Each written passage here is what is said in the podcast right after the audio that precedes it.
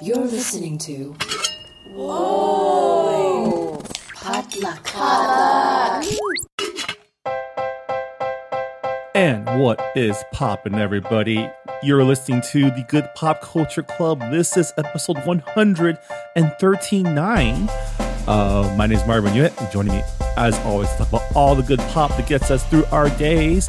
We welcome back formerly self proclaimed, actually, upcoming self proclaimed professional Asian American, Jess Ju.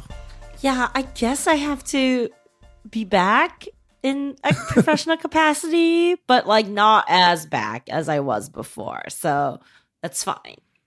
You know what? It's okay. You got to do what you got to do, and you got to do what you know because in, in this age of side hustles and gig economy, you know, sometimes what you have to offer the world is professional Asian Americanness. That's all I know how to do, and that's all I'm good for, Marvin. Yeah, you're you're um you're joining. Um, can you announce that? Can you announce or I don't. I mean, I officially signed it, but I guess I should like let the like ink dry and like make sure. Like, gi- give me like a week or two before we like yeah before I update my LinkedIn and all that stuff. yeah totally take advantage of our 100 listeners to uh to promote your new gig when when it comes time. But uh yeah, Yes, Jess, will do. welcome back. Um, happy New Year. Haven't had the chance to say that to you yet. Ha- uh, happy New Year! It's been rough, Marvin. I'm not gonna lie. Um, a lot of feelings. Um, you know, a lot of helicopters, a lot of random politicians rolling in and out of my hood. Um, like apparently Kamala Harris was by. Am I doxing myself? I mean, no, I mean, we we I mean, yeah, I mean, The you've been on record. big, but I am Yeah. I am very close to to where the incident occurred. So yeah, took a little time off for myself. Um, it's it's still a little crazy over here, but uh, you know, I think I I personally just very on the record want all the politicians to leave so that you know we can as a community can move on and and and heal and grieve in like a very personal way instead of a very political way. And like, oh my god, Gavin Newsom did not even take off his shoes, like that fucker. So I saw that photo. did not even take off his fucking shoes. Someone Someone, should have his told team. him. Someone should have Someone on his him. team should have told him. Does he have no Asians on his team? I guess not. He has no Asians on his team. and I guess I no like Asian Asians in that. You know what? I'm pretty sure someone asked him to take off his shoes, and he probably refused, like the white man he is. I know, but that's like part of the song and game, you know. Like my mother would tell my friends, like, you don't have to take off your shoes. Oh no, my house is so dirty. And then you're like, no, no, no, that's fine. I can take off my shoes. And you go back and forth, like fighting for the check. It's a it's a little song and dance. I know. Do you know what kind of PR win that would have been if he was photographed without his shoes in an Asian house? He would be the hero Yeah. of all Asian Americans in California. He should have he should have also like prepped been ready and like had festive socks on, like festive lunar new year socks on. You know, that would have a missed opportunity. Hire us, Gavin Newsom, up. to be your PR people. I know. Oh my god. But like again, you know, trying to find these like little moments of levity in this like very intensely sad and tragic situation. Um, you know, he's like rolling up and down like Garvey, which is so fucking weird. Like uh, and then he's going to all these random places. We're like, why the fuck he's going to that one? We're like, everyone knows that's not the good bakery. Like, no one goes to that bakery.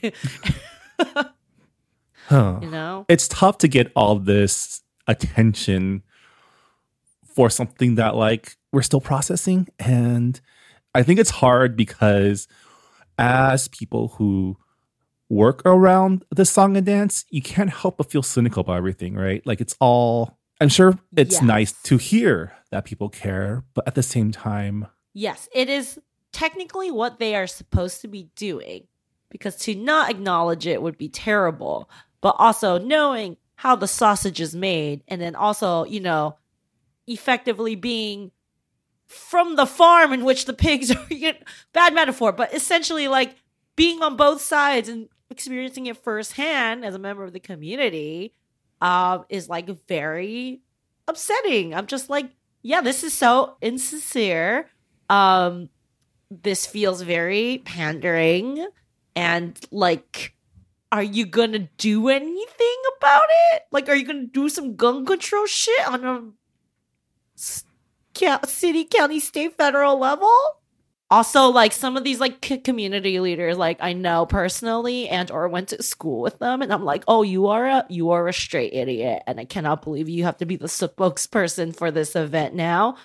I won't name names, but like, yes, there are some people I'm like, wow, uh, I know too much. Which I'm sure like happens a lot. It's just it's just weird when it happens to you. Yeah, it is strange for like growing up in the San Gabriel Valley, we always get attention for like our dim sum or our Hong Kong cafes or our boba. But I guess, you know, in terms of the way we see things, we don't want this. We don't want this kind of attention, right? We do not want this. We do not want we do not want to be in the spotlight. We do not want this tragedy. We do not want this weird attention. Uh we do not want really I don't even what's the word like strange comments about the, the one thing that really gets under my skin is when people were like oh my god one time i ate dim sum there like three years ago and i'm just like i understand you're all, everyone's trying to find a way to connect and like you know it means a lot but like it just sounds so shallow Yeah. Oh With all that being said though, um, it's still a fresh wound and we're still we're still I don't know if we're still learning. I feel like the world's moved on. Like there's been like other shootings since i mean there was literally like three other shootings as we were doing all the press conferences for this shooting Yeah, even my high school was on the news last week for like a bomb threat, which might have been a hoax, probably was a hoax, but still, like it just it's it's weird, right? When the places you know, places you grew up on, are like now household names because people know about them because of Well, well, it's not shitty even a household name because half the people thought they were talking about Monterey in Monterey County, you know, by San Francisco Big Sur, mm, uh, including some very famous authors in our community and very uh, well-known politicians. I'm like, you bitches, you can't even get the place right. Mm. Really, really? That's like that's like someone not knowing that. That's like someone calling you the wrong name. yeah. Han's also here. Hey Han.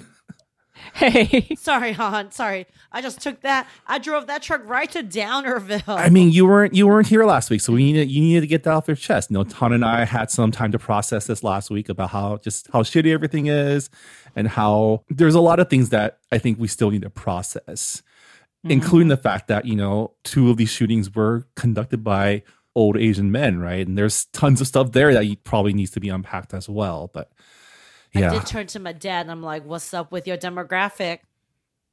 What's happening?" what did you It's- say? He's like, "Don't look at me." I was like, mm, "It's your people. What's happening?" John Ju is a man of peace. He's just here for good vibes. That is true, though. John Drew is here just for a good time and good vibes, and to not hurt anybody. Uh, Han, the most professional Yeah. trader. What's up? So professional. yeah, sure. hey. Uh what I How I do guess you? I'm how do you? a- Yeah. How do we?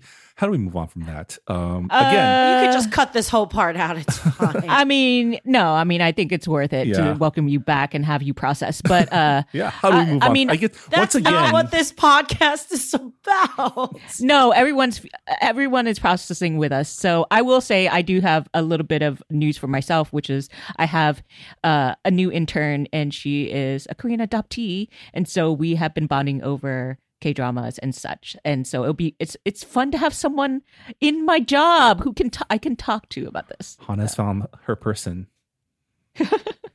it's always good to have your people. Yes, yes. So anyway, but yeah, glad to be here. Yeah. I mean, I guess same as last week. Let's move on from depressing news to talking about you know pop culture and shit. Um, this week, uh, it's the last week of January. God, it's only been one month in 2023. It's been it's I I was just man, it's been a week like it's Tuesday. oh my god. It's been a week. It's only Wednesday. Ugh. Oh my god. Uh, we didn't we didn't get a chance to do do we want this last month? So uh, for this month do we want this? We're going to be covering the latest asian american entertainment news for the last two months. Uh, but before we get to that let's find out what pop culture is beginning us through this very very long week. Jess what's popping I started and finished all available episodes of Poker Face, the new murder mystery drama comedy uh, on Peacock, which Peacock has been killing it with original series. starring Natasha Lyonne of uh you may know her from Russian Doll or uh, Orange is the New Black. But it and executive produced, and some of the early episodes are directed by Rian Johnson of Knives Out slash The Only Star Wars That Matters and the new trilogy Fame. Um, it's really fun in that jo- Rian Johnson, like, I'm going to upend some murder mystery shows. And I have been saying this for a while, and I'm very glad he finally gave me one. It is a murder mystery show or mystery show that's not centered on cops. So you can uh, unanimously root for the protagonist. In fact, the ineptitude of cops or like the ineptitude of like the idea of evidence or like being good enough for like evidence is constantly poked at through this show. And um it's really great. It's fun. Um and so basically how he's upending the format is that we basically at the beginning of each episode already see the murder. We see as audience members with our own eyes who did it why they did it and um how they plan to cover their tracks. And then we kind of then fi- follow our main character who's named charlie whose special abilities that she's basically a human lie detector. She can tell if someone's telling the truth or not. Um it's a there's no like supernaturalness. It's just an innate ability she has. She trusts this judgment she has. It's never steered her wrong. Um but Charlie's also like the dumbest clever person you've ever met. Um she constantly gets herself in like very dangerous situations, but she's not aware of her own da- the own danger. We are because we know exactly who, what, why, and so it's really funny to watch. And again, and the overarching thing is basically she gets caught up into trouble and some bad guys chasing her, so she's trying to lay low. But in true like murder she wrote fashion, um, you know, she just keeps getting involved in these murders or these deaths, um, what seem like deaths, but she kind of susses out had more ill intentions. Um, so really, really fun. And it's a very like series of the week, problem of the week. And that lets us get really, really fun, amazing, talented guest appearances. I am talking like Oscar level. I am talking not even Oscar level, like world cinema level. Uh, we get Chloe Sevigny in an episode playing like a washed out rocker. Fantastic. We get Adrien Brody in the initial one. Uh, we get um, Lil Del Rey How Howard Howery. Yeah. Super fun episode. Super duper fun episode. It's just really fun, and it takes place through the American South. So it's there's a bit of like a road trip western, like kind of like western noir vibe as well. It's just a really fun series. You it feels very satisfying each episode, um, but you also don't have to be too like like you don't necessarily have to like know exactly what's happened right before to enjoy what's going on. So highly recommend. It's on Peacock, which is free. I don't know if people know this. Peacock is a free streaming Uh, service. sorry to break this to you. It's not going to Oh, be no. free? Yeah, they're getting rid of the free tier. I just it just broke today. Sorry. Enjoy it while you Oh, can. we don't want that at all, do we? We don't Yeah. want that, but so you have to hurry. Wait, when, when is that going into effect? I didn't read the thing, um, but I can find- Motherfucker. Hold on, hold It's on, hold because they have too much good shit, like Poker Face. on. Mhm. Uh, They hold have on. good stuff. They have good stuff. How mean- Um, cozy are these mysteries? They're not. They're very dark comedy. They're f- not as weird as Fargo, but you do get some characters, and there's some pretty explicit violence. Mm. Um, you know, you see people getting shot. There's blood. Um, people are pretty ruthless, but it's nothing too extreme. Like it's less extreme than the menu. Um, the the most upsetting death actually um was a dog. A f- asshole dog No. gets like um you know hurt in the process. this is just like Megan. It, Yeah. It's quite it's quite funny though because the dog she basically she's like on the road you know she's driving on the road on the run and this dog just jumps in her car and he's like a demon except he only calms down when he listens to conservative alt right talk radio. Oh no. So she calls him a fascist, like a Oh, yeah. fascist Nazi dog. Uh, it's really funny, but the dog's really cute. But he's also like, you know, probably a Nazi. Um, but it's all very funny. That's kind of the tone this thing is striking. So we have death, but we also have a running joke where she just forgets the word locker. like she can't remember certain things or like there's a there's a like, like she either forgets things or can't accurately describe something so like becomes a whole bit where like she's trying to draw like an animal. She's like oh the guy you know with this logo on his truck and she can't name it it's a fox but she can't name the fox. So she's like it's a squirrel thing but it's not a squirrel. And like everyone's trying to like figure out what the fuck she's talking about. So like again that's kind of the very fun vibe that you know, Rian Johnson, I think, is known for that he's definitely, I think, put a lot of his DNA essence in this. Yeah. Um, and I can't wait for the next episodes. They're all they've all been very fun, and I cannot wait for the Hong Chau as a guest star Uh, one. Uh, yeah, I hear hilarious. I hear this week's Judith Light one is very good. Oh, so. I fucking love is, Oh. is are they just going through the The menu stars cast. of the menu? When you die in the menu, you don't go to heaven. You go to Yeah. You poker go face. to poker face. Yeah. And by the way, update. So Peacock is you still get your free Jess, but uh, it is no longer have a free tier for new subscribers.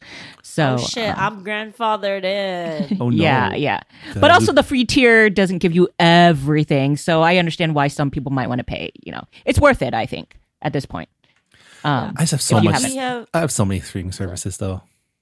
Yeah. Well, you know, this is this is where you share it with someone else. but but here are some of the other guest stars that are going to be on this season: uh, Joseph Gordon-Levitt, Stephanie Hsu, Ellen Mhm. Barkin, uh, Judith Light, Nick Nolte, Charles Melton, Jameela Jami- Jameela Jamil, Tim Blake Nelson. You know that guy Oh wow. Yeah. from Holes, Cherry Jones, Luis Guzman, Rhea Perlman, Clea Duvall, like all these fun people. yeah. I like to think that this is just Rian Johnson, knowing that he, he can only make one Knives Out every you know few years, Few years, getting his chance to, to work with everyone he wants to work with because they all want to work with him and be in his murder it's mysteries. fun and i think that so speaks so well of him. And yeah you've only heard like i've only heard good things about Rian Johnson. Daniel craig loves Rian Johnson. Everyone seems to have a really good time on set.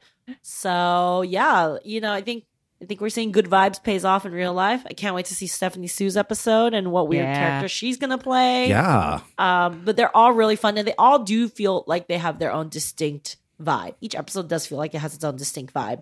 But of course there's this over oh sorry one of the bad guys chasing her is benjamin bratt. I buried the lead there Oh. too. That's also very fun. Like he's the he's the man on the ground chasing her. So you know it's all good yeah. go watch it marvin I will. I'm. It's on my to. wa- This sounds like the perfect thing I can watch with with my wife because we love a good mystery. Yeah. Yeah. I should try to I should try to get this for my mom.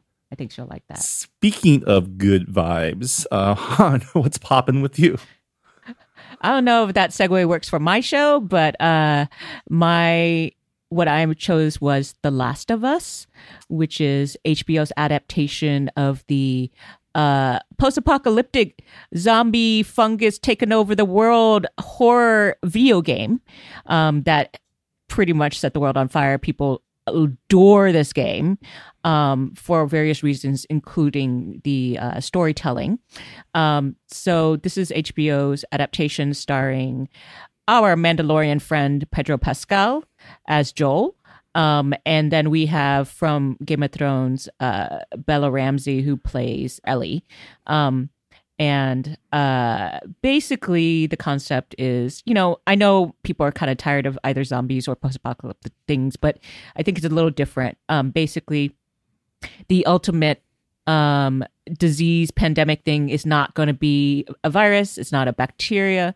Uh, it is a type of fungus called cordyceps that has somehow been able to take over uh, humans as hosts and they also control the humans.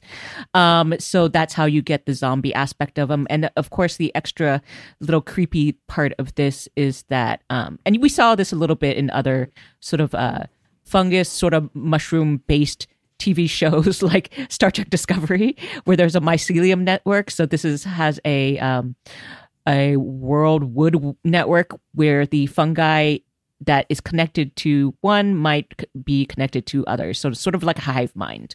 Um, and so it's kind of a a journey tale uh, where Joel is trying to get Ellie um, somewhere because she is apparently immune.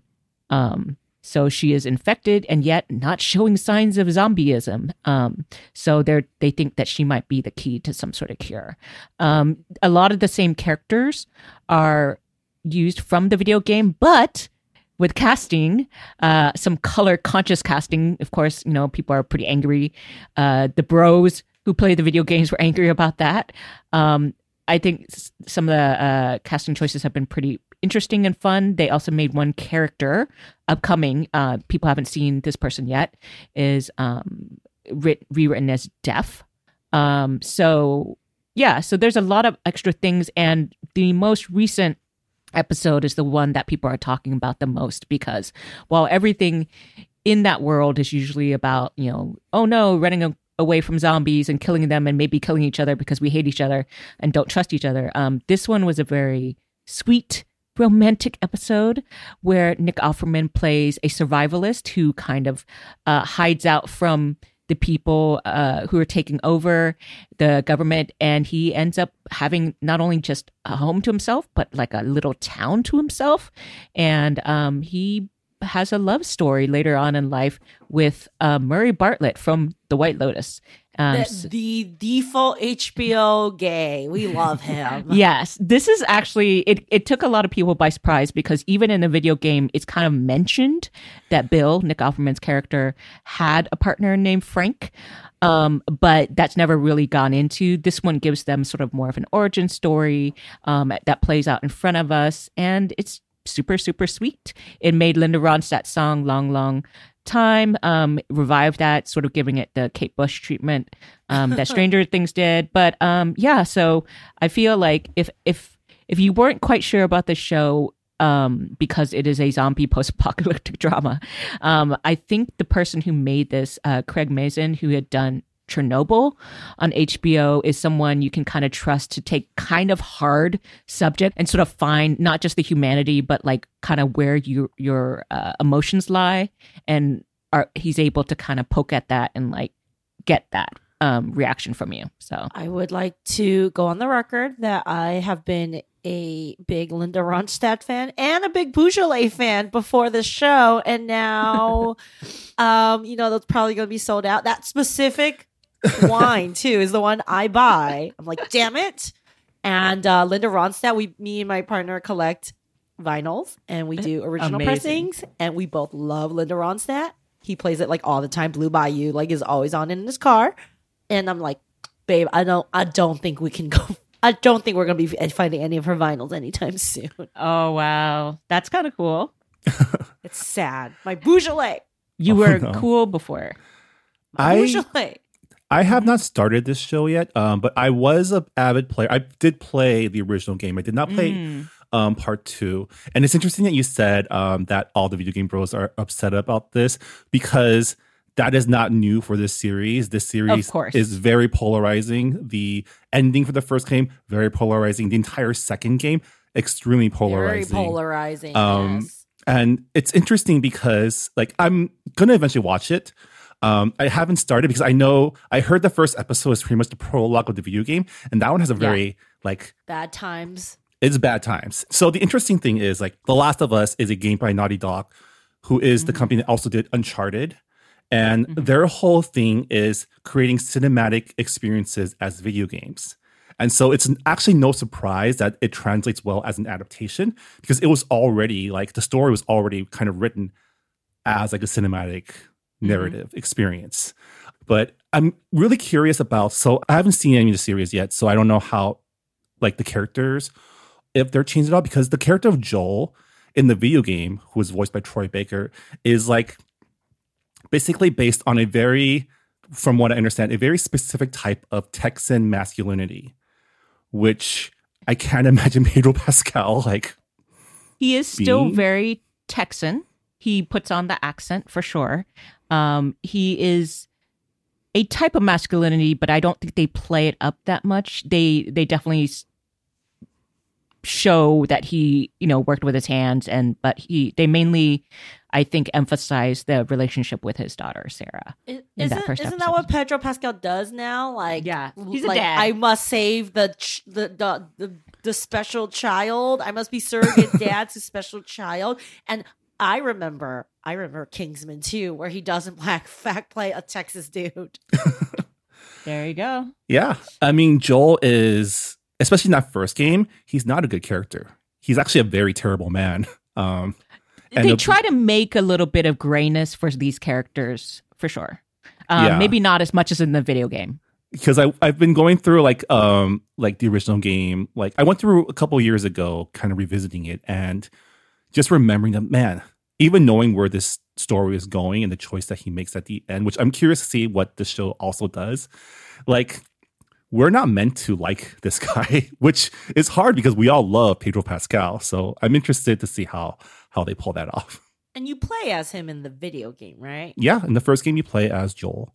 And I, I do remember the Bill level because that was actually one of the tougher levels for me um, to make it through because you had to use a lot of stealth in that level because you're in the game you are trying to get to Bill to like find shelter, but you have to go through all of his traps. And and I remember um, Home Alone, I love that. Yeah. I'll eventually get to it because it sounds like this is the show. Everyone's it's like the zeitgeist right now. So like I am curious. And it sounds like they're they're they're making some interesting choices. So um yeah. Cool. Um. So Marvin, what's popping with you? Uh yeah. Uh what's popping with me is uh it's the end of the month, which usually means that I am racing to finish whatever book we're reading for Books and Boba. And um, this month it's Babel by R.F. Kuang. So that's going to be my What's popping because this is a book that I feel like everyone should read. Um, it's not necessarily good times, but it's not necessarily bad times either. It's a very like, it's a book that'll get you fired up, especially if you have, if you are, you know, part of like a marginalized people that may or may not have been colonized in the past. Um, Sorry. Such a I mean, you're speaking you're speaking to the audience, Marvin. right. So, um, Babel is R.F. Kuang's follow up to her Poppy War trilogy. Um, it is a dark academia story taking place in um, basically the um, um, basically the early Victorian era. Like the story actually starts before Victoria's coronation. At the end of her, was her dad or grandfather was the one that preceded her. it was her uncle. Okay. Um, and the story Yeah, follows a. It's yeah. I'm not. I'm not a expert on British timeline, so I got to rely on people like Jess, who it is her entire personality. So That's I know I'm so ashamed. but yes, so right before her coronation. the story follows a boy who is um, whisked away from his home in Canton, China. Um, by an English benefactor to become his ward, to be groomed to attend Oxford as a student of translation. Um, we soon find out that the boy, now named Robin Swift, is actually the illegitimate child of the said professor, Professor Lovell, although he won't admit to it because he is a proper English gentleman. He's an ass. Dick. And so the setting is actually an alternate universe version of our world. Um, it is a world where magic exists in the form of silverworking, um, which is harnessing the power of translation to create uh, magical effects. And the British Empire, being the largest colonial power, has the monopoly on silverworking and its benefits. And it's a really interesting magic system. The way it works is um, two words are inscribed onto a piece of magical silver on one side a foreign language like Chinese and on the other side English. And basically the silver manifests the meaning lost in translation between the two languages and creates an effect um, like making cars go faster or making it so flowers don't wilt or um, say uh, make your guns shoot better. and so Robin is enrolled into Oxford um, to study at the Royal Institute of Translation, also known as Babel, um, to become a professional translator for the crown. And the first part of the story follows his adventures along with his cohort as they try to survive through their four years of university in their quest to become silver working translators. Um, but this is an R.F. Kuang book, and this book definitely follows her style. Where halfway through the book, um, things take a turn, the world changes, um, and global conflicts caused by said British Empire um, start to crack at that facade. So Robin is torn between wanting to pursue his passion in language and the benefits provided by being a scholar in Oxford versus his complicity in the activity of empire, especially when um, Britain starts setting its sights on um, his homeland of China. And man, Han, you read this book too. Like, Yeah. this book definitely doesn't shy away from its portrayal of the violence of empire, of British colonialism, and of its roots in capitalism, and the excuses that the British used um, to excuse their rampant colonialism. Yeah, the hypocrisy there. Um, I think the other thing I liked about it because you did touch on this as far as um, using translations to unlock the magic for certain things in the silver, but it's kind of, I mean, it's a also a very uh, apt metaphor for people who love words and academia and knowledge, where the more information you have about, like, let's say, the etymology of a word, um, the kind of the deeper that the magic can go, because there's the concept of, you know, root words, um, but also puns work too. Um, so there's just kind of a lot of things get there. And, um, what I like about uh, Kuang is that she clearly was, you know, uh, in uh, academia, but she also shows a lot of her research. And so, if anyone who has, you know, read these texts before knows all about footnotes, there's a lot, a hell of a lot of footnotes in this book, but it works. And the It works footnotes really are well. yeah, and the footnotes are part of the narrative too. Like they, the footnotes not only explain things like the etymology of certain words, but also the history behind, like the fictional history behind terms and people within this world as well. It's it's really cleverly done. I mean, this book was inspired by her own experiences as a graduate student in Oxford. I think she posted on Twitter like just being inspired by like these two statues of old white dudes um, that she had to stare at whenever she was at the library studying. And one of the things I love the most is that she has an alternate title for her book. Like the full title of her book is Babel or The Necessity of Violence An Arcane History of the Oxford Translators Revolution. yeah, no one's going to be using that in um, publication or like in, in common day life.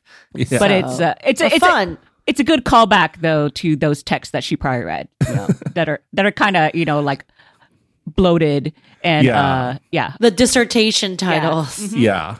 So at the time of recording, I've almost finished the book. And man, like the first half of the book is kind of like fun times at school, um, anxiety of tests and, you know, wanting to prove yourself.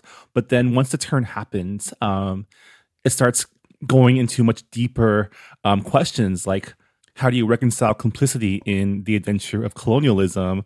Um, is violence necessary for revolution? And man, it just does not let up. Um, it is a lot less violent than her previous series, The Poppy War, um, but it's just as intense. yeah I, I i liked that it was a standalone even though it is a hefty book um you kind of do feel accomplished after Yeah. finishing it and you know that there aren't three because the poppy war series had three it was a trilogy Yeah. which i'm still getting through Um, so yeah, uh, and um, yeah. it makes me really excited for her next book, which is coming out later this year, called Yellowface, which is her, Yes. which is her um, send up publishing publishing, uh, like the publishing role, which is extra ironic because all of her books are HarperCollins books, and as we know, HarperCollins Yes. is now embroiled in like it's like day fifty six of their publisher strike. Um, I don't know if you've been following this, Jess. Like the all, like basically the entire publishing staff, editorial, they're they've been on strike f- since November, and what they are asking for is a living wage and more support for diverse books. Oh, yikes. Yeah, they're Yeah. I asking mean, for fifty thousand a year to live and work in New York City. oh my God. That's, yeah oh, ouch. Oh my God. and it was liter- That's, literally reported today that they are cutting 5% of its workforce in North America. So, like Uh, my barometer for like if you're really sad like poor is like if you get paid less than I did when I worked nonprofit and in, in New Mm. York too. Oh my god. Oh, yeah. Oh, yeah. so- oh my god. Yeah. So yeah, Not Um, a good look, Harper Collins. not a great Yeah. look. Yeah, and it's not like the money is there. We always know the money is there. Maybe just, just, pay your CEOs yeah, less. maybe seal guy. Yeah. Maybe I mean, I know that and you know that, but Yeah. you know, we all know that. we're I'm very. This is a very pro union house, Marvin. Good pop. We support the unions. Um, Yes, yes, good pop is supporting the unions. Absolutely. I'm sorry, there's never been a good piece of pop culture where we're like, yeah, we're anti-union. No, it's always like the unions like fighting against the big bad corporation, right? Billy Elliot. yeah, I I had to fight really hard to get part of my union um, at Salon, so and I am now. So, Yeah. um, but previous places I didn't, and honestly, I really wish I'd had because of the amount of overwork and overtime and all this other like BS that you have to go through. And they always say you can just take a comp day, but you, whenever you ask for a comp day, they're like, "But we need you this day." It's just total bullshit. Also in Um, California, that's very illegal. You cannot do that. Oh God, it's ridiculous. um, so yeah.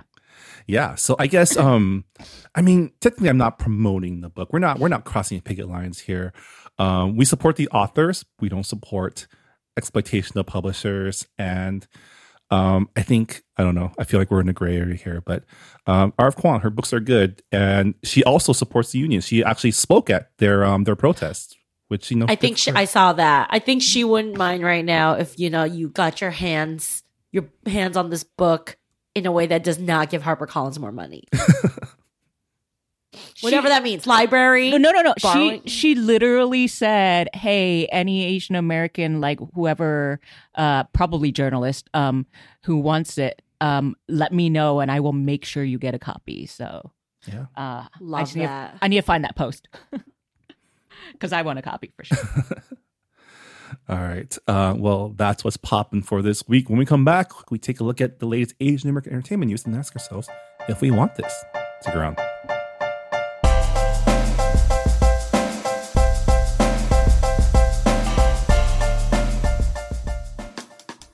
Hey Ryan, what's black and white and red all over? I don't know, Ramen. Two nuns having a chainsaw fight? Dude, inappropriate. Come on, man. This is supposed to be a podcast promo for our secret underground podcast, Quarantine Comics. Oh, yes. Quarantine Comics, the weekly comic book club where I, ace reporter Ryan Joe, And I, mild mannered Ramen Sentinel. team up to discuss some of comics' greatest works. Or just some really cool comics that we've been wanting to read. From Alan Moore to Uzumaki, From Maracas to Zendaya, from Adrian Tomine to Gene Luen Yang. you might not have heard of half the stuff that we're reading. Or the other half is just pop culture superhero stuff. They could just read the books with us, Ryan. Yes, they could do that, but you could also just send us money. No, Ryan, that's not how passion podcast projects work. Why in the hell are we even doing this? Uh, I'm sure we'll be back by next week's episode. so, tune in each week to Quarantine Comics. That's QTDcomics.com. Set phasers to fun.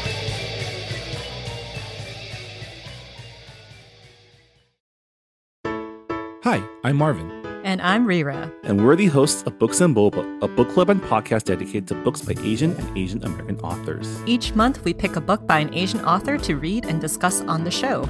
We read a variety of genres, including contemporary and historical fiction, sci fi and fantasy, romance and cozy mysteries, and so much more. Our past book club picks have included Pachinko by Min Jin Lee, Patron Saints of Nothing by Randy Ribay, Grace of Kings by Ken Liu, and The Kiss Quotient by Helen Hoang. Every month, we also go through the latest news in Asian American literature, as well as chat with some awesome Asian authors about their works. So, whether you want to start reading for fun again or diversify your TBR list, we got your Asian literature cravings covered. For more info, check out our website at booksandboba.com, and you can listen to us on iTunes, Google Play, Spotify, and wherever you find your podcasts. Part of the Potluck Podcast Collective.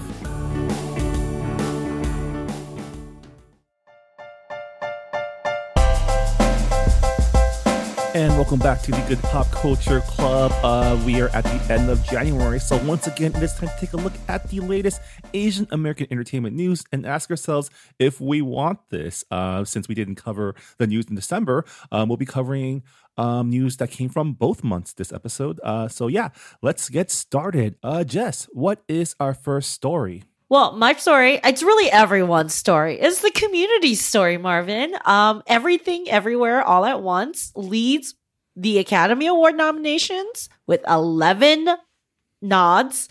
Um, that includes Best Feature, Best Director, Best Actor for Actress for Michelle Yeoh, Best Supporting Actress for both Jamie Lee Curtis and Stephanie Hsu, which was a very fun surprise because Stephanie Hsu was definitely not getting a lot of love up to this point in the awards circuit. And then Best Supporting Actor um uh, for Ke Huy Quan, which his reaction was very sweet. And a bunch of other, I think, I think costuming got as well as and some other things. So how do we want this? Yeah, I'm color me surprised. Like I, we all agree that everything ever all at once was one of the best movies of last year, but I didn't think it would like carry over it's to not the it's not typically no it's not typically the movie that kind of movie that the academy likes to reward um it's also very I, I don't know if you've been on the twitter but there's also some you know racist hullabaloo going along about it about you know people really not understanding a certain demographic really not understanding this movie uh and and calling it terrible um but you know, I think more movies should also just be divisive because I think that means it is trying something. Um, and I mean, statistically, the movie with the most nominations does not sweep the awards. So it's not a guarantee, but it, it will be very fun seeing everybody on the red carpet doing the Oscar push and it does feel like the men the, the momentum of several years work in this space is we're kind of seeing the results a little more now in a very mainstream way Right. Um, okay. Sorry. I need to add this really quick uh, if we can put this under yellow face. But um, apparently, there's a HarperCollins Union on strike uh, bookshop page. So if you buy the books, uh, Hello, uh, HarperCollins books on that bookshop page, such as Yellowface, then you can be supporting the union. Okay. yay Yeah. All right. yes very important okay, so back to the Oscars. Um, so what I will say about this movie is, for a movie that came out last March, that we've been talking about forever, it is. I give, I bow down to A24 for keeping the Oscar campaign alive for this many months because there's no way in hell that a movie in March. I think, I think Nope came out around that time. Um, no they got no nominations yeah that kind of just petered out they they stopped even trying to like keep it in front of people i think i got one screener for it and i was just like really um but uh but a24 not only has been continually supporting and pushing this movie but of course the wonderful stars have been making themselves available everywhere and um of and you know time named uh uh, Michelle Yeoh as their icon of the year. So their their names, their faces, the story of Ke Huy Quan's, you know, resurgence has been um, replayed everywhere. So I think that's helped just keep it in the consciousness of everyone. And now they're they've re-released it in theaters. So they are really gunning to like keep this like top of mind for people. I think it's the good sort of uh, I hate to say Cinderella story that Oscar voters like. Um, it's a, it is a very enjoyable movie, so I'm not saying it's you know that it's fake um, support. I think uh, people genuinely liked and enjoyed it, and then they realized that they liked a lot of other aspects of it. Um, yes yeah. So the, the PR narrative around this movie, I think, is the best of Yeah. all the movies in contention. The individual stories, um, I think, are the most effective. And we all know Oscars is a PR campaign. it is. Um, Yeah, Yeah. and obviously I'm very happy about this. I do think sadly um there's outrage when it came to the Oscar nominations cuz I think some people feel like it's a zero sum game. It's like, hey, you honor some people of color and we don't have to honor the other people of color. So it's like Asians got it this year. We don't need to pay attention to let's say the black women um who have done amazing things on the screen. So I don't want to take away from everything everywhere all at once, but it's kind of like I'm just more of like taking a pot shot at the Oscar. Yeah, I mean that's still like an academy problem, and you know Yeah. it it sucks that some people will see this as like another wedge issue, which is like, oh, because because wasn't it reported that like Asian Americans led the nominations this year? Like the I mean, majority no, of it's still like, mostly white people. Uh, let's let's get that out of the way. yeah. Yes, of the marginalized, we probably did better, but also, you know, you're still talking about, you know, no color at all in the best actor race. Yeah. Uh, there's no women at all of any race of any ethnicity for best director. I, yeah. Um, yeah. I mean, it's it's Oscars. It's always going to be, uh, you know, two steps forward, one step back. Yeah, Yeah. I, I think something that like so our friend Nancy Yunwen or yeah, um, we were talking about this, and she's like, "Oh, I'm definitely happy for the movie. However, why are these stories like? Why is everything the first time?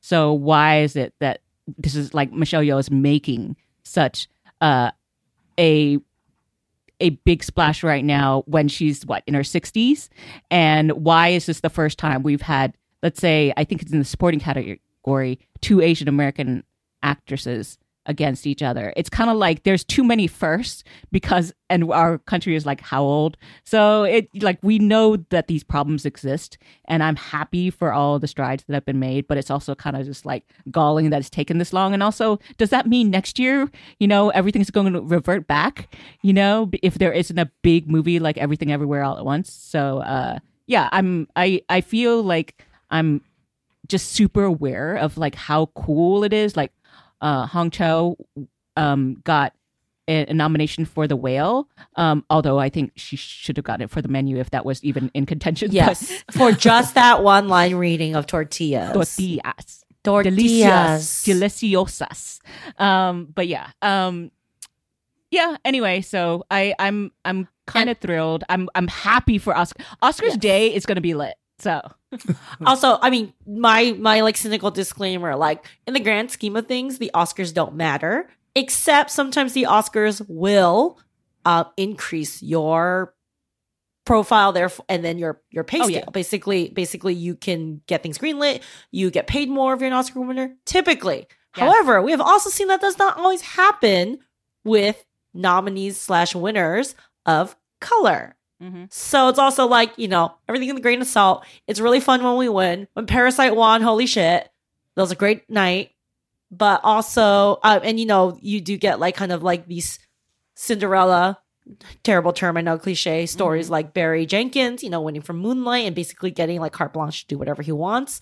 But that's still very far and few in between. You also get, you know, stories like, you know, he they won an Oscar and they disappeared because there were no roles.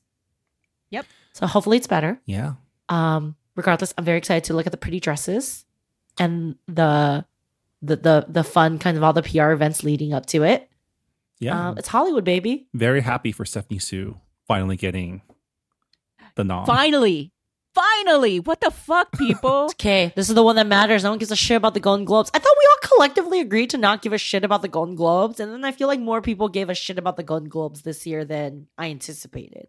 I think it was just because the golden globes took a year off and so people were like what's up with this now this year so i don't and know i if guess they really- were like on a tuesday or something Yeah, like, yeah. We can't Slow help it. It's awards, it's shining, there's speeches, um, yeah Jennifer Coolidge doing her thing, you know? yeah all right but yes i think overall we want this Yeah. let's see what happens. but Han, what's popping with you? No, What? not what's popping. Han, what's our next news story Han, what's our next story? I got my segments confused. It's all the same. Uh, let's see.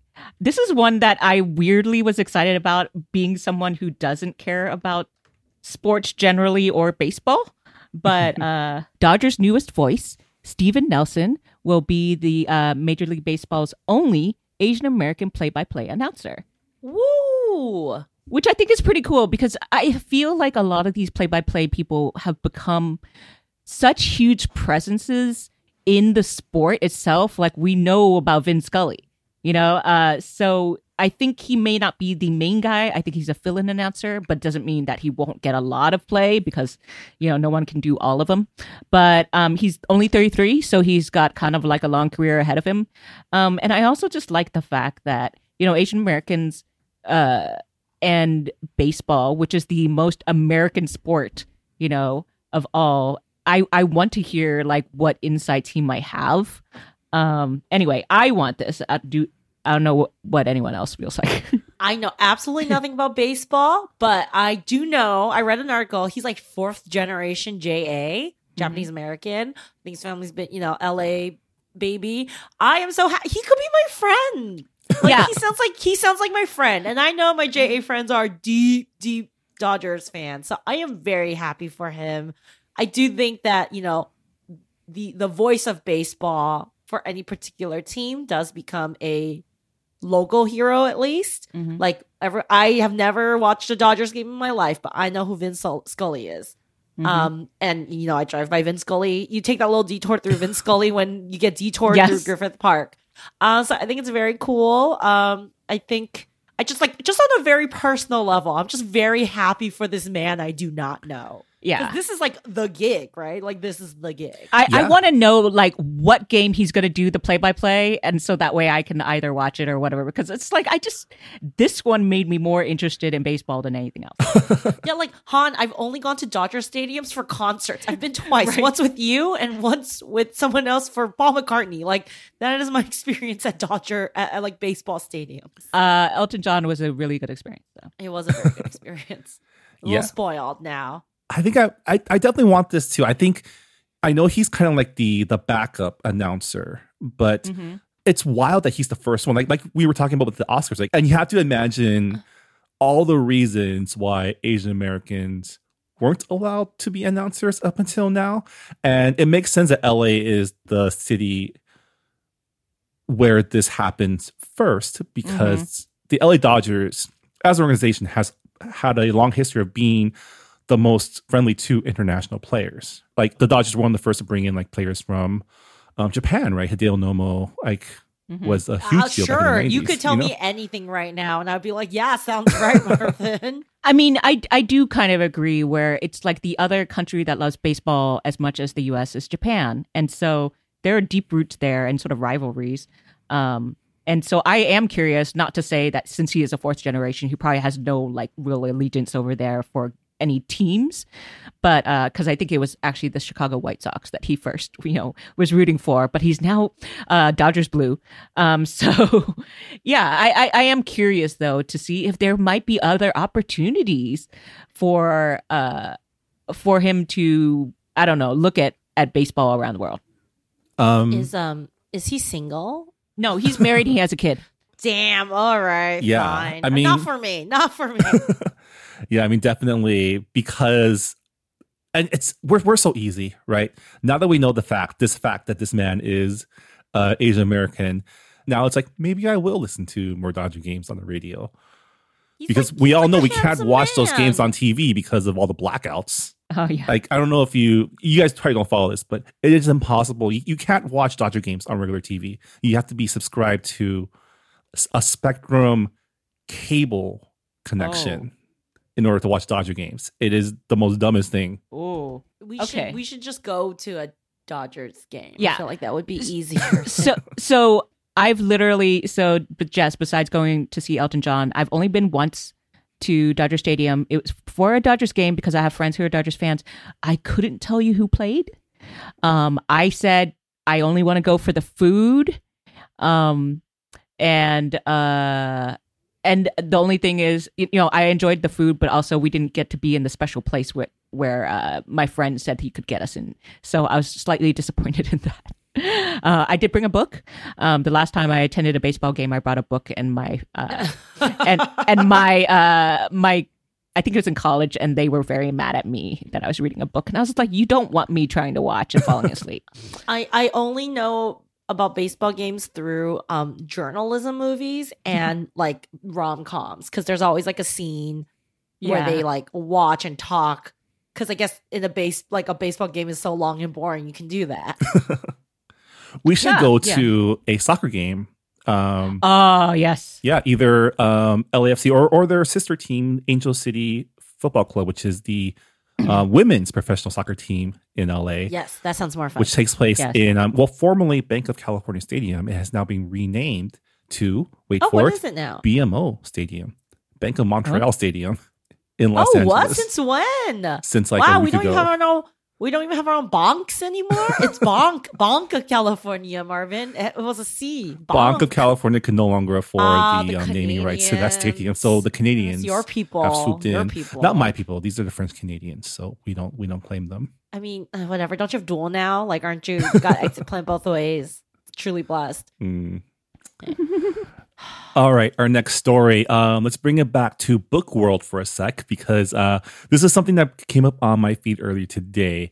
Which um, I don't know if you know, but there has been a um, let's say, pandemic of book banning that's been going on everywhere, specifically Yes. um, the American South. And um, just this morning, it was announced that Jasmine Toguchi, Mochi Queen, a series for young readers by uh, Debbie Michiko Florence, has been banned in Florida. And the reason being that people opposed it because it has a Japanese American heroine. like that's it. Like they're not even trying to spin something else. Oh, just like I don't know if you know this, but in like places like um, this is actually a pretty common reason to ban books. Like any book that has gay representation, non-white heroes or heroines, and um, talk about slavery or Japanese internment. Um, Kelly Yang, who has a book called On Front Desk, which is about a girl who helps out in, in her parents' motel, which also acts as like a shelter for undocumented people, got banned because, quote unquote, I don't want my son to feel bad for being white. Uh, guess what? He doesn't have to feel bad about being white. Do we want this? Uh, the bands. this? No, no. I mean, you know who would like this? The fascist dog from Poker Mhm. Face. Because this is this Yeah. is not even like like subtle fascism. This is like just fascism. Yeah, it's wild. Like, so I, I remember reading a story, I think it was earlier this month, where a school district in Florida banned a bunch of Toni Morrison books. Oh my god, book banning is just sorry. Like it just it hurts my it's heart. never. Yeah, it's, It- it's, not. never. It's never a good sign. Mm. Yeah. Yeah. Um. I mean, you can't reason with crazy. You know what I mean? Like we know why they're doing this. Yeah, It's- but Crazy also has a playbook because there are like Crazy chapters of these um, conservative parenting groups that pretty much has a playbook of how to go to school districts to get books banned that like aren't pre-approved by these parents, and it's there, there's just like again i know you can't reason with like insanity but it's just like wow there's like so many there's like millions if not billions of other things you could do with your time and energy to like actually benefit the world for like better or benefit your community for better. Like god damn it like spend some time with your own kids um it's again can't can't reason with them but like yo and also it's like you know you know this never works right? Like this never works. It's it's even easier now to just get a bunch of shit through other means. Um so oh god fascism. Like what is else there to say? It's like this is horrifying and it's fascist. Yeah.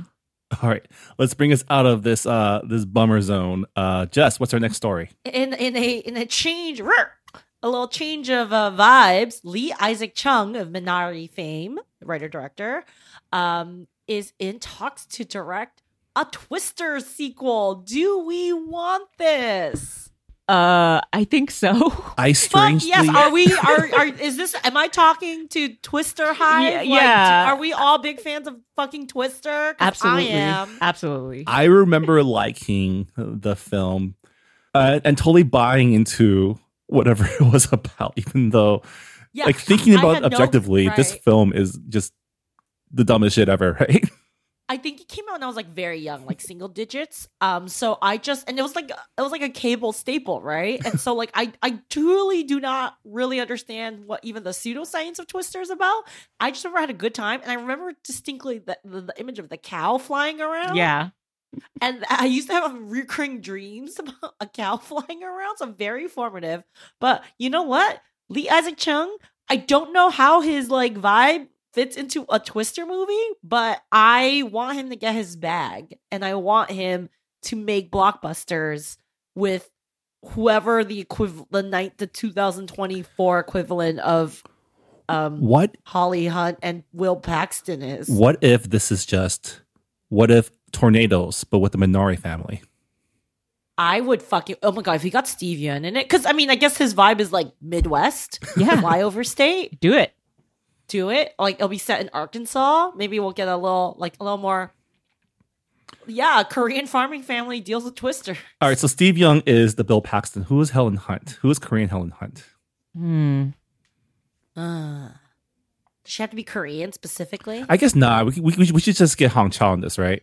oh yeah put her in everything That would be fun. um well the whole thing about Twister is also that it did not need like A list stars, right? Like I love Bill Pa- Paxton, but you know he wasn't exactly like I mean, this box office. this cast was pretty like, stacked. It was. Bill Paxton, Helen Hunt, Cary Elwes. Um, I do like Cary Elwes, but you know wasn't he he? definitely He was, evil. Was he the evil? He was scientist? the evil guy in Twisters. Yeah, yeah, yeah. Evil science You, versus you know they're evil because they wear sunglasses and all black.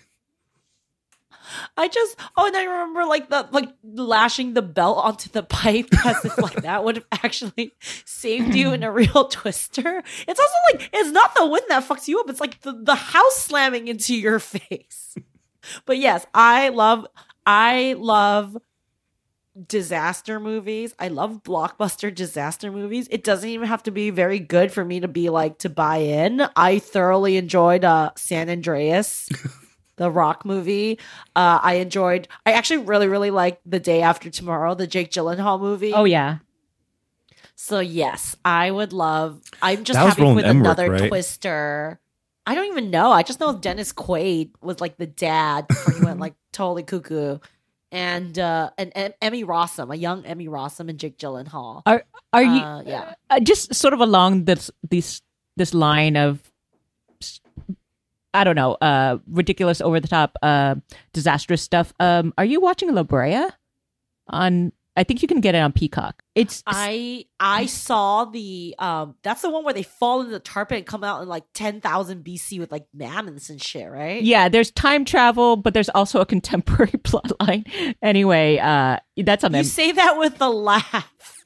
Should I be? it it's it's super ridiculous, but it I think it's kind of equivalent of the show Zoo that was on a, a while back. Yeah, I do remember Zoo. Yeah. Yes, Anyway. that was fucking wild.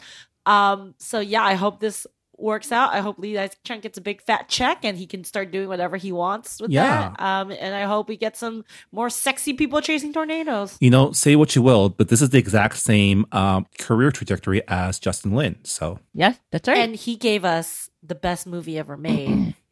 Fast Five. So let's hope we get another. Fa- maybe Twister Two is a Fast Five. Thank you. I thought you were going to say. Tokyo Drift. No, Fast no, we love Five's great. Tokyo Drift, but we know it's not good, Marvin. Let's not kid ourselves. it's just part of the lore. That's all. Yeah. All right, Han. Oh, what else is happening? Uh, sort of a downer. Um, but since we missed it in December, I wanted to uh, talk a little bit about this. Um, which is basically Broadway's K-pop uh performance set and well, it basically closed down abruptly. So uh, when the actual report came out, it was early December, but then its final de- performance was December 11th. Um, it had opened October 13th, and it was supposed to go through like a lot longer than this. Um, the final performance was, you know, they kind of used as an opportunity to have a good conversation. So David Henry Hwang was there, um, uh, Helen Park, just a bunch of people. Um, the only thing that I think is kind of existing longer is I believe the original cast recording will be released uh, in February of this year. So later this month, um, by the time you're listening to this, um, I'm kind of hoping that we will get a like a Disney Plus um, performance or something. But um, yeah, so I would say, do we want this? And I know the answer, but I want to hear from Jess especially. It's, I, I, it's so surprising. Like I, I, I was so shocked because I was planning on seeing it in January, like, like literally, like maybe last week, and it's just so insane because it did so well off Broadway. Mm-hmm. So I don't really know what happened. Did they ever like talk about? I might have missed it in like the hullabaloo of like holiday stuff, but like, do they ever go on the record and say why it's closing? Is it just not profitable? Yeah, I think the official there was no I at least I didn't see any official um like explanation from the theater, but um word on the street is it's a combination of it not selling well and it being reviewed badly. Or, or at least on the New York Times. The reviews, the Yeah. reviews. That- I think that yeah, and COVID ca- cancellation. So it was kind of like a lot of things stacked on up top of things. But yes, the bad reviews from people who don't know K-pop basically or appreciate it, uh, that became a, not- uh, a notorious thing. I I think it's really. I mean, I understand the the capital investment it takes to mount a show.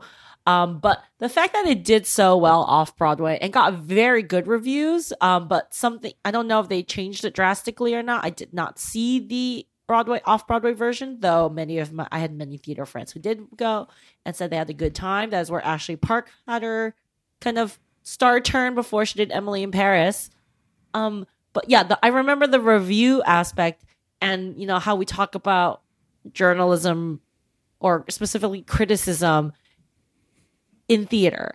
And it's not just, I think it was emphasized by the fact that this is not like a traditional, like white American way, white American way, the great white way, you know, they call it that for a reason. um, show, but it's also like, to me, it's just so dumb because you already invested all this money. Um, K pop, It's not a cheap not show, away. right? It's like I mean, it's never a cheap show. It's always going to be about cast, like paying your cast and crew and but like I don't I wonder if they had to buy out a theater's run. I don't think they did. Um but it's such a shame that like that became the story instead of Mhm. like you know, like this is actually one of the few shows written by an Asian American like creative team. Like a lot of the shows that cast Asian Americans, including the upcoming Here Lies Love, not written by Asian folks. hmm So that in itself always sits poorly with me um, because, you know, what is yellow face? What is that not just yellow face in a different form? Yeah. Um, and so yeah, it's just it's it's such a shame. I do hope it has its like, you know, revival in some way, shape, or form. Never say never. Um, you know, things also may find it like I, I find like sometimes like if they could find a cast recording, maybe that would be somewhere. But just so like it's it's just so dumb to close it when there's there does seem to be interest. Like you kind of didn't give it time to find its leg. It was open for like what, like a month, Yeah. like two weeks. yeah, it it it, it smacks of whoever runs the of fear. theater. It smacks yeah, of fear. were, was looking for a reason to confirm their Yeah. skepticism that a show like this could succeed, and it just became a self fulfilling prophecy. I mean, is that what actually happened? I don't know. We don't know, but Yeah.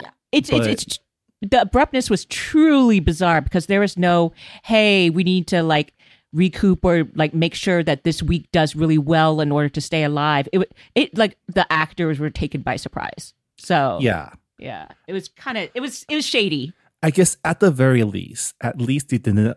At least they didn't replace it with like a Miss Saigon. Ugh. oh my god, Miss Saigon could go fucking die in a trash pit. It- I remember a friend of mine who basically sees everything um, at the Pantages is like, "Hey, I have an extra ticket, uh, Miss Saigon," and I was like, "No." She's like, "Well, and why not?" And I was like, "No." yeah, I mean, I maybe thought you can you- find I a thought you were into touring representation. life. Ma- yeah, maybe you can find a touring life. Maybe you can find like uh like even a small tour that like like a regional tour that like hits like the major coastal cities. I mean, I think I can um, see it you know, doing with really well. Large if- Asian populations. yeah, I can see it doing pretty well if it comes to comes to the Pantages. I mean, I feel like we have a pretty decent built-in audience It here, does- but at the same yeah, time, like does- New York should have been yeah. a shoe in too because Yeah, plenty I feel I feel like Yeah. my hope now is that a friend of mine who has a high school kid, they're going to put on their performance, and I'll get invited. it's also just so like like I don't know, theater's so archaic in a lot of ways Mhm. and and the again the production like the cap initial capital investment is fucking insane and that's why in what's happening in movies like with the marvelification and like this ip thing is happening also in theater like disney universal produce these really you know based on their own ips like that's why you get frozen the musical and aladdin the musical and it's just like so fucking boring um but like overall it's like so it's actually very fucking hard to produce content about k-pop itself Mhm. because to do so would require a honest to make something an interesting piece of art would require an interesting like in reflection on k-pop and the system and the exploitation and the you know the pros and cons of k-pop right you can't just have like a very uh, hagiographic version of k-pop you can't but separate. then also to yeah You can't separate the the art with the um with the apparatus that creates that art. yeah, and which has a lot of like shady shit going on, right? But that's also kind of the interesting part of it. But then also, you're not going to get like a true K-pop buy-in without if you're going to have that, right? Like like JYP, you know, BTS's company, Hybe, they're not going to like buy in or be a part of something that makes them look bad because again, this apparatus, which is like very deliberate and large part of a South Korean economy, um, is they're not going to risk that. So theater actually did seem like the best medium for something like this, right? Because Mhm. they could. It was a little more insulated. It's not as involved. Like film and TV, you're never gonna get that. Like, so I'm just like, it's a shame that it's just gone so quickly. Yeah. I mean, I'm sure when this it comes the bad part of theater, right? Like you want it to be more. This is the time you want it to be be a little more permanent. Yeah, I feel like when K-pop eventually makes it to the Pantages, um, I'll probably buy a ticket for revenge viewing, like a fuck you, New York. Yeah, or you know, I hope it gets mounted. I actually hope it gets mounted in more like regional shows because Pantages is like these big ones that they have to tour. Mm, Like you know, I think even something like, I think this would actually be a perfect home for like an East West players at, at East West players, or even like, um, you know, New York, like a small like maybe bring it back to its off Broadway roots, like that level. Um, and then maybe we'll see an even more scathing like take on it. Kind of the small. It's like indie film. The smaller it is, kind of the bigger swings you can almost take. yeah. But yeah, it's a shame, and I hope uh, you know the the creative team. I know they had a they had a Korean American composer, uh, I think writer as well. I hope you know they this is not the last thing we see from them. I hope we get some new stuff. Yeah. And yeah, oh Broadway theater, so white. Right. Marvin, bring us home with something happy. All right. We don't want this. Our last story is um, Deadline reports that Ang Lee has tapped his son Mason Lee to play martial arts legend Bruce Lee in an epic film at Sony's 3000 Pictures. My pause is the film is written by Dan Futterman, um, whose previous work includes Capote and Foxcatcher. Um, he's working on the script that has seen previous versions by John Castelli, Alex Law, Mabel Cheung, and most recently Wells Tower. So this is a script that's been passed around a lot. Um, I guess, do we want this? you know, I'm gonna give Ang Lee the benefit of the doubt. Uh, and I love a Nepo baby story when it's in our favor. So I'm gonna say yes, we want this. Uh, yeah, I I kind of miss Ang Lee. So and and this story, I think has potential in his hands. Even if he didn't write it, he will still have a huge influence on it. I believe. Uh, Dan Futterman has also done some TV, and like I'm trying to check it out right now, see what else he's done. Um, political animals. I mean, Yes. I think he's actually a decent writer. Uh, Foxcatcher was a little concerning. Capote was all right. I thought. Okay. So yeah. Yes, and and you know we do we do have at least one Asian writing pair in there, so Yeah. hopefully they did some cultural passes. Um, Shannon Lee, Bruce Lee's daughter, is involved, which I, you know, I I know Shannon a little bit personally, and I do think she, you know, she's made it her life's work to protect her father's legacy, and I know she has not always been respected with in due course of some, of these projects. Um, and the more I think of it, it makes a lot of sense because Ang Lee and Bruce Lee have a lot of similarities. They are both Lee's. born elsewhere, bo- both Lees, born elsewhere and like had to make a life in entertainment in America. Um, I can't, you can't deny Mason Lee does look like Bruce Lee Yeah. in, That's in kinda- a pretty convincing way. That Yeah. side by side's very good. The good job PR team. Um, is you know they they both had to make their life in the states. Um, I feel like Bruce Lee has been mishandled in a lot of recent projects. Qu- I'm talking to you, Quentin Tarantino. Fuck you.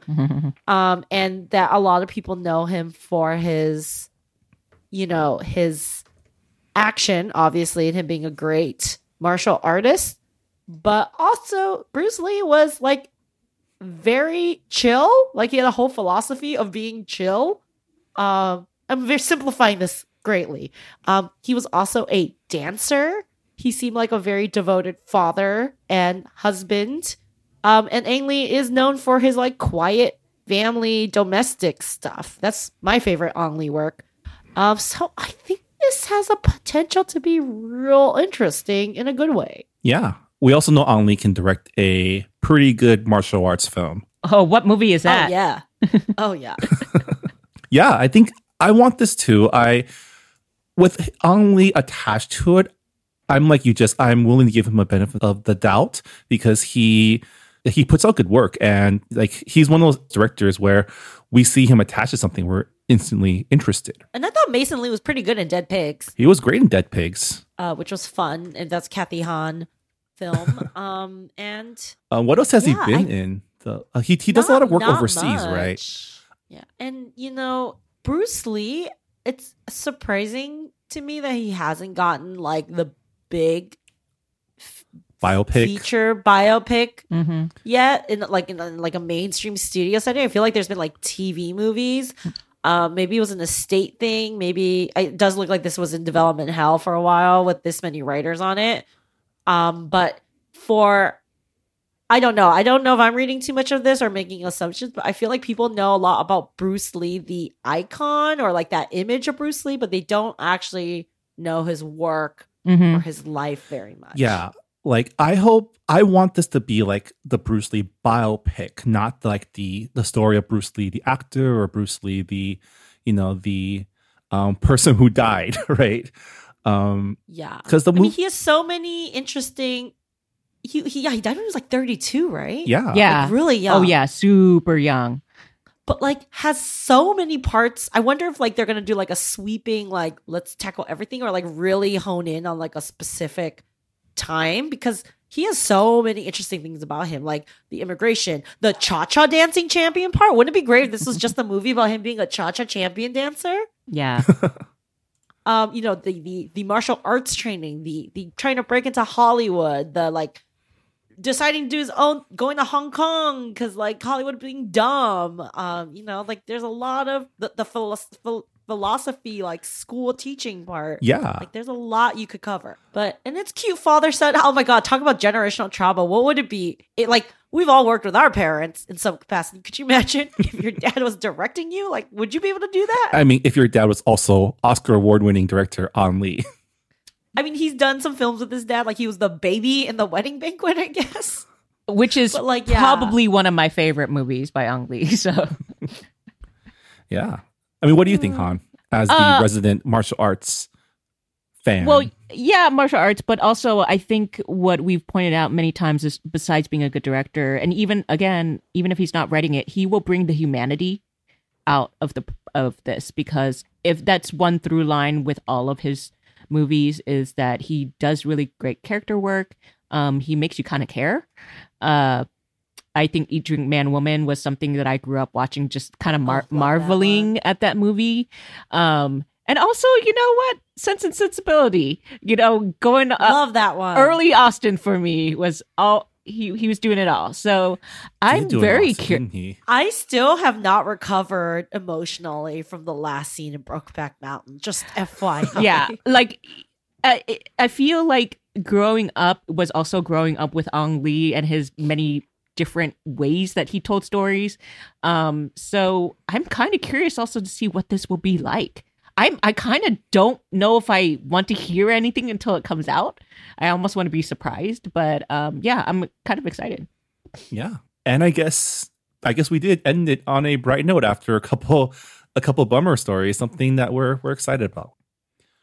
All right. Well, that'll do it for this edition of Do We Want This and this episode of the Good Pop Culture Club. Uh Jess Han, if people want to find more of your thoughts, where can they go? Still on Twitter till the boat sinks at Just You Tweets.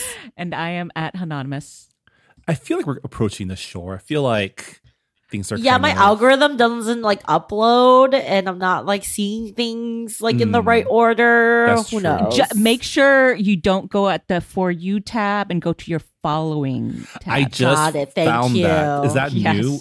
I think a lot of people have been mentioning it to me in the past few weeks, kind of like, oh, but yeah, also that's annoying.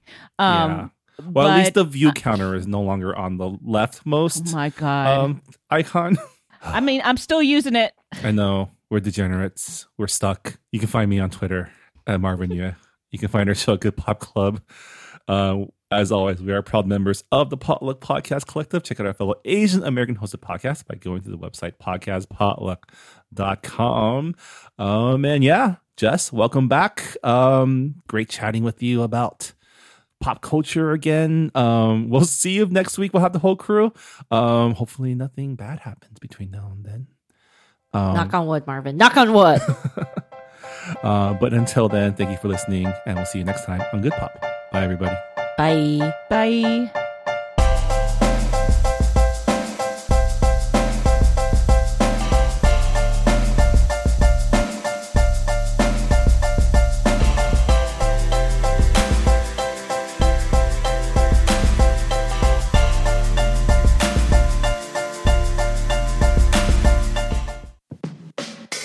Hey, I'm Phil Yu, and you may know me from a blog called Angry Asian Man. And I'm Jeff Yang, author, journalist, and celebrity dad.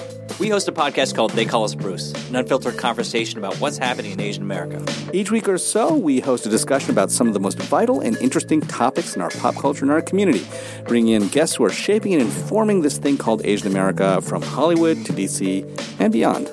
Uh, we got media, entertainment, food, family, politics, representation. The good, the bad, the WTF of it all. So check us out wherever you get your podcasts or at theycallusbruce.com. Peace. Peace.